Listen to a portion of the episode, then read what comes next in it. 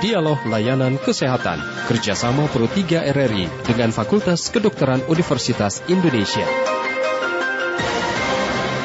Terima kasih pendengar, Anda masih bersama kami dalam Indonesia Menyapa Pagi dan kini kami memasuki sesi Dialog Layanan Kesehatan COVID-19 program kerjasama Fakultas Kedokteran Universitas Indonesia dan RRI. Dan pagi hari ini kami akan membahas tema mengenai dampak COVID-19 terhadap otak. Sebuah mitos ataukah itu adalah fakta? Kami akan membahasnya bersama dengan Dr. Damar P. Susila Radeya MRes PhD dari Departemen Fisika. Dan seperti biasa nanti kami undang Anda untuk dapat berpartisipasi, berinteraksi dengan narasumber kami di 021 352 3172, 021 384 4545, serta 021 386 6712, dan juga dapat melalui WhatsApp kami 081 399 399 888. Dampak COVID-19 terhadap otak, mitos atau fakta. Segera kita mulai dialog layanan kesehatan ini. Selamat pagi Dokter Damar. Selamat pagi Pak Rudi. Iya, apa kabar dokter? Baik. Baik. Terima kasih. Bagaimana kabarnya juga? Baik sekali. Terima kasih juga dokter. Dan tema kita ini memang sering ya menjadi perbincangan di ruang-ruang publik bahkan di media sosial. Dan kebetulan sekali pagi hari ini dalam dialog kita tentunya sangat diharapkan untuk bisa memberikan pencerahan dan memberikan pemahaman yang lebih mengenai betul atau tidak, mitos atau fakta jika dampak COVID itu uh, bisa mengakibatkan atau berdampak terhadap otak kita. Baik dokter, kita mulai dan yang awal mungkin bisa dijelaskan terlebih dahulu. Apa yang disebut dengan dampak COVID itu sendiri, dok? Ya, ya. Uh, terima kasih banyak Pak Rudi. Ya, jadi memang uh, kita melihat bahwa uh, dampak dari COVID itu kita bisa uh, rasakan secara langsung gitu ya. Um, kita mungkin mengalami gejala-gejala um, gitu ya karena terinfeksi gitu. Uh, seperti ada gejala-gejala pilek misalnya uh, atau misalnya yang paling sering itu justru kan uh, yang gejalanya ringan gitu ya adalah uh, kehilangan uh, fungsi penghidu gitu ya atau penciuman gitu. Jadi uh, terus kemudian kehilangan uh, perasa gitu ya. Jadi makanan itu seperti tidak ada rasanya atau hmm. tidak bisa mencium bau tadi ya. Yeah. Paling sering. Tapi sampai juga yang seperti sesak gitu ya, sampai harus dirawat di rumah sakit. Nah itu mungkin dampak yang jangka pendek gitu ya. Tapi uh, ternyata juga ada gitu ya mungkin belakangan ini kita dengar uh, dampak jangka panjang gitu atau yang uh, disebut juga dengan long covid gitu ya. Mm-hmm. Nah itu ada juga efek kesehatannya seperti itu. Ya, kemudian kalau memang seperti itu dampaknya, lantas uh, bagaimana masyarakat ya menilai bahwa COVID itu bisa berdampak pada otak manusia? Bagaimana penjelasannya, dok? Ya, ya, mungkin karena judulnya dari uh, ini kan mitos mitos atau fakta begitu ya. Iya. Mungkin saya mulai dulu dengan uh, pernyataan gitu terus mungkin Pak Rudi yang bisa uh, menebak gitu ini mitos atau fakta. Hmm, gitu. Baik.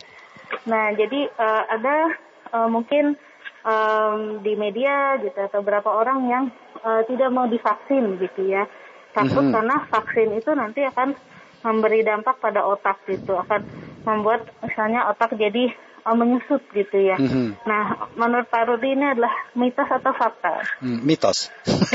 mitos. mitos. Karena ini cukup yakin iya, Pak Rudi ini. Sangat yakin. Karena saya yakin. informasi yang saya terima tidak ada hubungannya terhadap dampak ke otak jika kita disuntikan vaksin. Gitu, Dok. ya, ya, ya. Betul ya, tidak itu, Dok? Ya, ya benar sekali Betul gitu ya. ya. Vaksin tuh memang uh, sangat melindungi kita gitu ya. Mm-hmm. Nah, kenapa gitu? Karena mungkin kalau orang bilang ini twistnya gitu ya, atau faktanya, justru yang bisa membuat otak menyusut itu adalah kalau kita terinfeksi COVID-19. Hmm. Itu nah, faktanya ya dok ya? Itu faktanya. Jadi bukan yeah. vaksin gitu, tapi justru kalau sampai kita kena COVID-19 gitu, yeah. itu kita bisa um, menyusut gitu otaknya. Hmm, begitu. Itu kalau kita bicara dari sisi vaksinnya sendiri. Berarti artinya dampak COVID-19 itu memang betul bisa me, menye, atau bisa menye, berdampak kepada otak manusia jika tidak cepat diantisipasi dengan vaksin salah satunya. Begitu, Dok?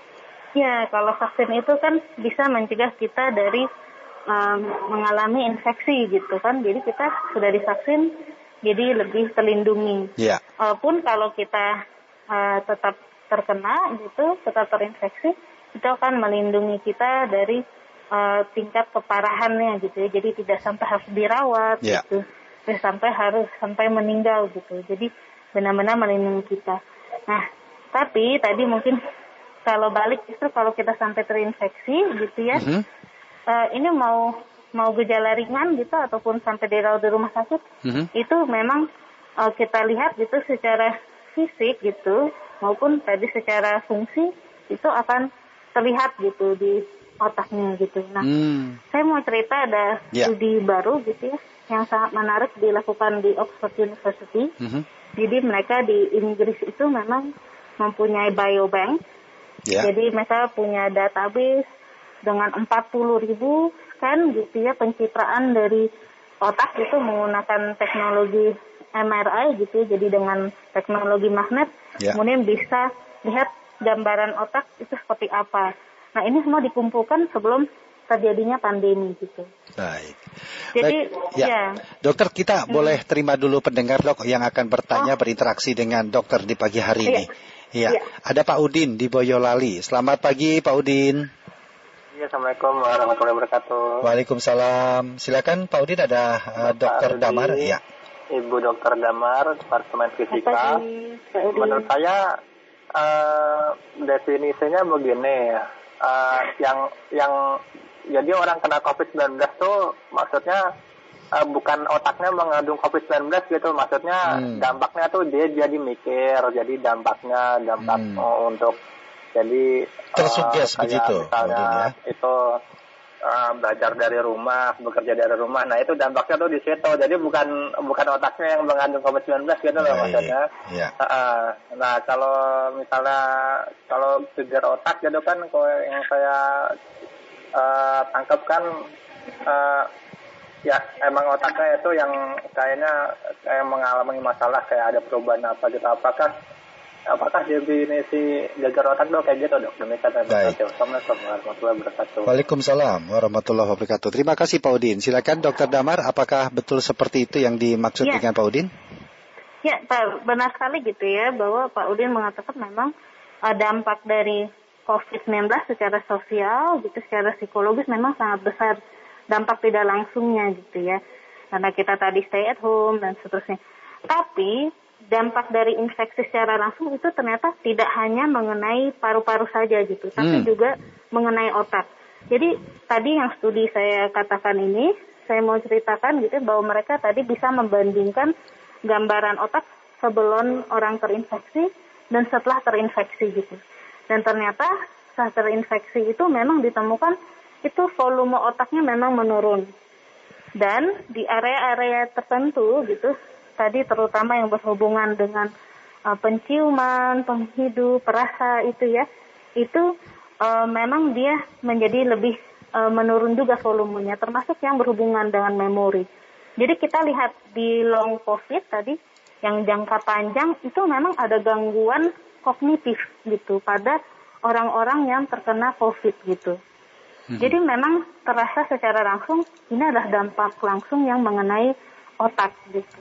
Iya, dokter, ah, saya juga pernah membaca bahwa ada serangan stroke karena ah, diakibatkan infeksi COVID-19. Sejauh mana itu dok? Atau bagaimana menjelaskannya itu?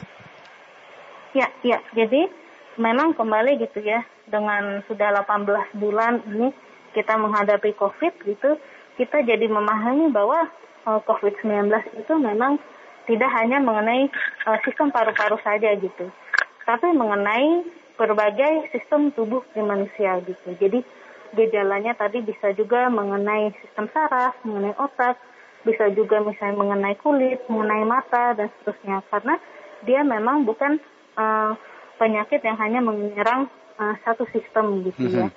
Nah, jadi tadi seperti kita lihat ada fungsi, gangguan fungsi penciuman gitu, gangguan fungsi perasa gitu. Nah, mungkin satu yang menarik di situ ya, kita bisa tahu bahwa memang um, mungkin pernah gitu ya pengalaman misalnya mencium bau melati gitu atau mungkin dengan, dengan melati misalnya bau teh tertentu gitu atau kopi tertentu dan seketika kita mencium aroma tersebut gitu ya, ya. kita mungkin terbawa ke sebuah memori sebelumnya atau kebawa ke sebuah tempat gitu. Nah, kenapa ini terjadi gitu? Karena ada koneksi yang langsung gitu dari uh, penciuman kita. Di situ ada sel saraf kita yang langsung berhubungan dengan bagian emo, memori dan emosi gitu dari otak kita. Hmm. Jadi memang uh, ini kita lihat bahwa kalau di COVID ini kan uh, istilahnya kalau sudah ada gangguan penciuman gitu, itu sudah kasus probable gitu. Ini sudah kalau WHO katakan seperti itu. Ini sudah sangat mungkin ini terkena COVID gitu ya. Tanpa harus Jadi, adanya komorbid hmm, itu dok? Tanpa untuk terkena di otak, iya. iya. Jadi ini kita lihat di gejala yang ringan.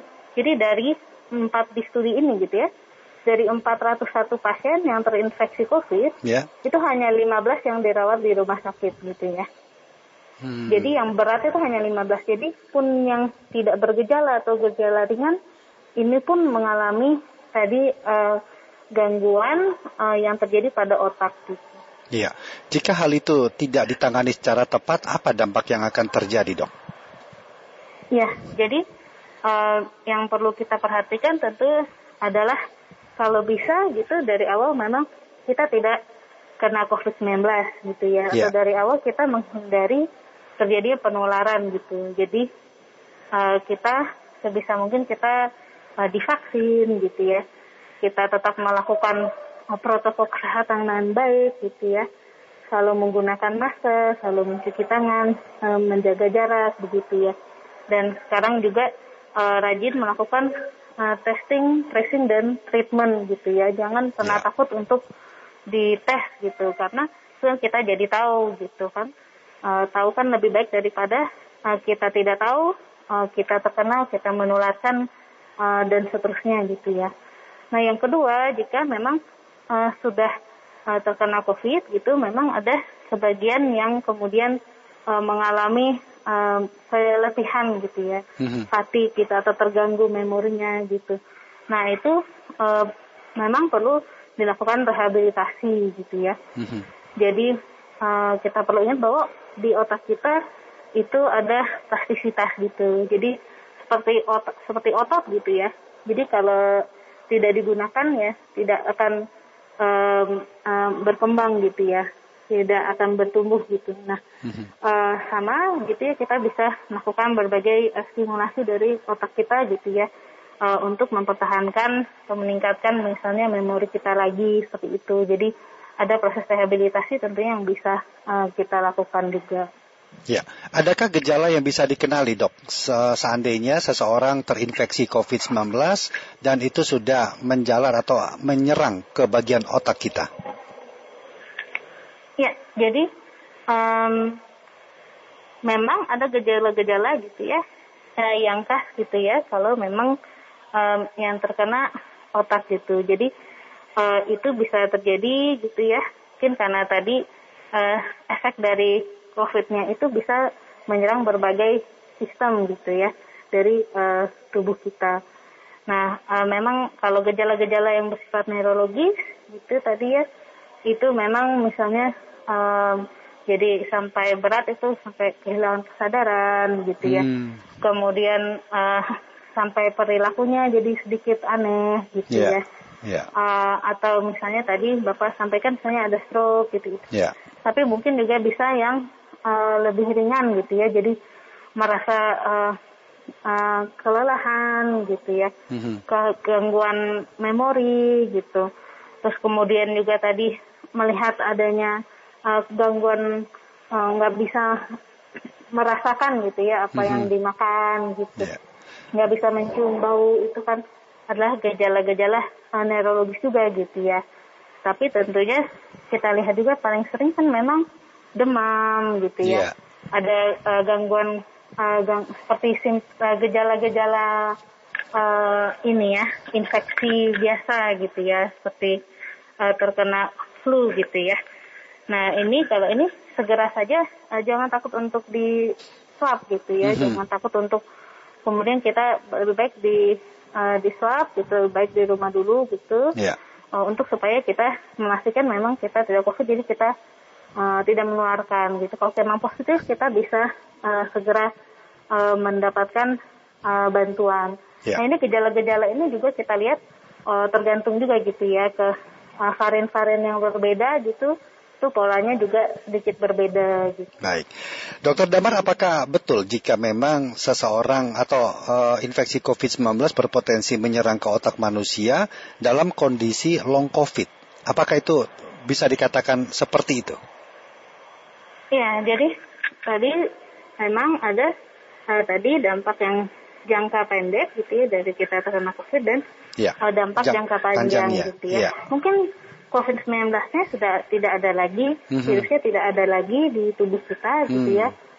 Uh, tapi kita bayangkan gitu ya karena ada proses uh, sakit itu gitu ya, jadi uh, istilahnya mungkin ada sedikit cedera gitu ya. Yeah kalau kita bayangkan mungkin cedera otot gitu ya. Nah itu kan butuh pemulihan gitu ya. Mm-hmm.